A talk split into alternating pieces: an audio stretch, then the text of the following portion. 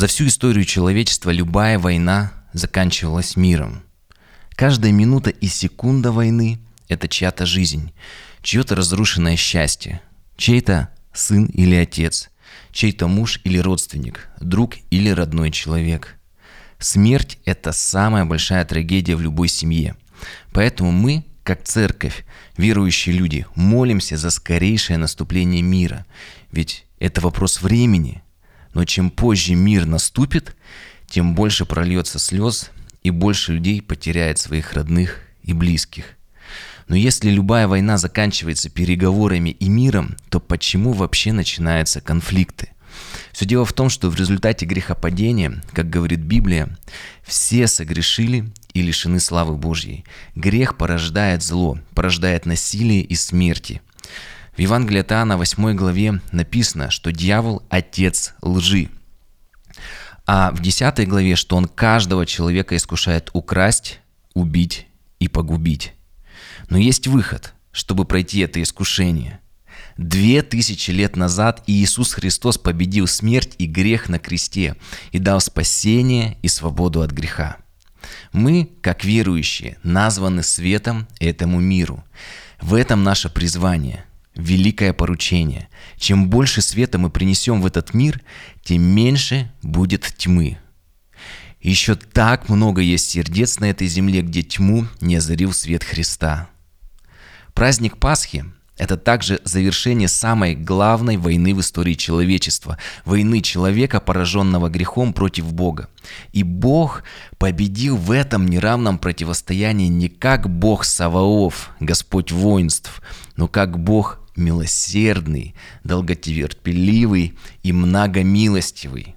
Он отдал Сына Своего Единородного Иисуса Христа, Господа нашего, чтобы принести мир. Иисус страдал, пролил кровь и умер на кресте ради нашего спасения, взяв на себя наши грехи и беззакония.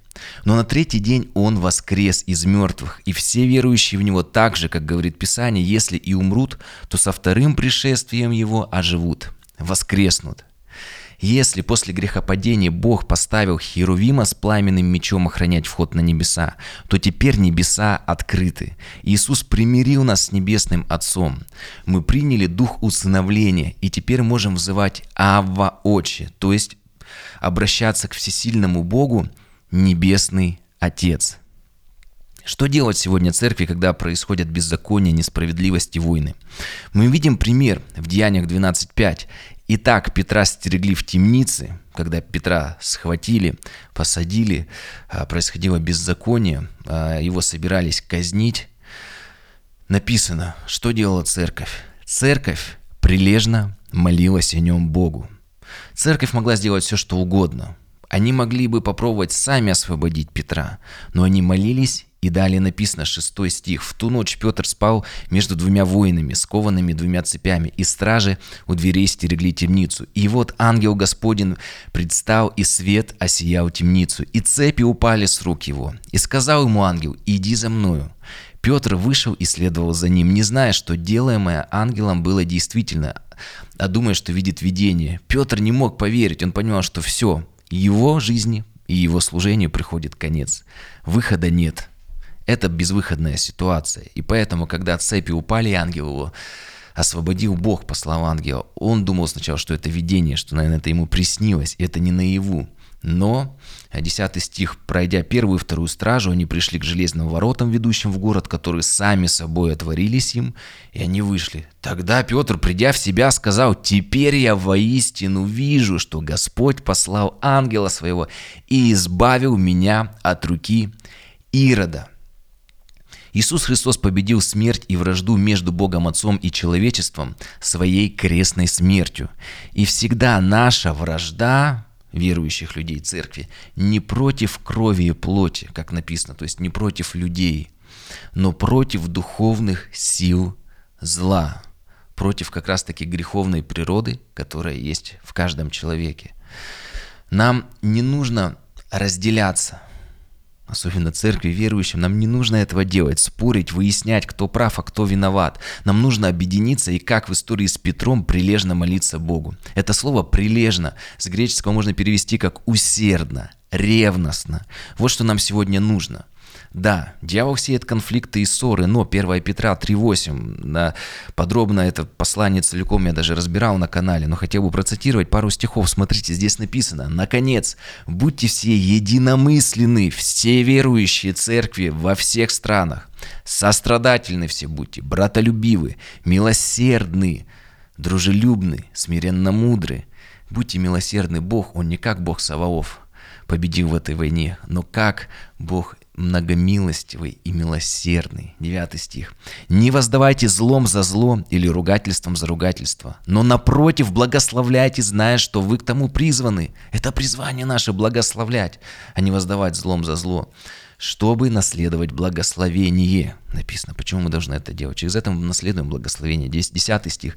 «Ибо кто любит жизнь и хочет видеть добрые дни, кто хочет видеть мира, тот удерживай язык свой от зла и уста свои от лукавых речей». Если мы хотим, чтобы мир пришел, мы должны удерживать свои уста и язык от лукавых речей. одиннадцатый стих. «Уклоняйся от зла и делай добро, ищи мира и стремись к нему, потому что очи Господа обращены к праведным и уши его к молитве их». Видите, к чему Бог-то? Его уши обращены к молитвам, к нашим молитвам. «Но лице Господне против делающих зло, чтобы истребить их с земли». И даже если мы делаем зло во имя добра, зло остается злом. Убивший дракона становится этим драконом. тринадцатый стих. «И кто сделает вам зло, если вы будете ревнителями добра? Но даже если вы пострадаете за правду, то вы блаженны. А страха их не бойтесь и не смущайтесь». Христос воскрес. Сегодня день Пасхи, праздник Пасхи, я хочу сказать, Христос воскрес. Он принес мир. Итак, в послании Римлянам четырнадцать девятнадцать написано: «Будем искать того, что служит к миру и ко взаимному назиданию». Мы с вами, как церковь, призваны молиться за мир и искать того, что служит к миру и назиданию. И это проповедь Евангелия. Мы – свет миру. И чем ярче мы будем светить, тем будет меньше зла, кровопролития и смертей. Одна из возможностей для меня лично быть светом – это подкаст «Вера от слышания». Я верю, что Божье Слово имеет большую силу в наших жизнях, но мы еще так мало знаем, сколько драгоценного находится в нем. Я хочу, чтобы, изучая Слово, мы наполнялись Божьей любовью, наполнялись Его светом и, переполняясь им, несли свет и любовь Евангелия в этот мир. Продолжаем молиться за мир и верим, что Бог силен в этой ситуации явить свою славу и принести мир. Блаженны миротворцы, ибо будут наречены сынами Божьими. Христос воскрес!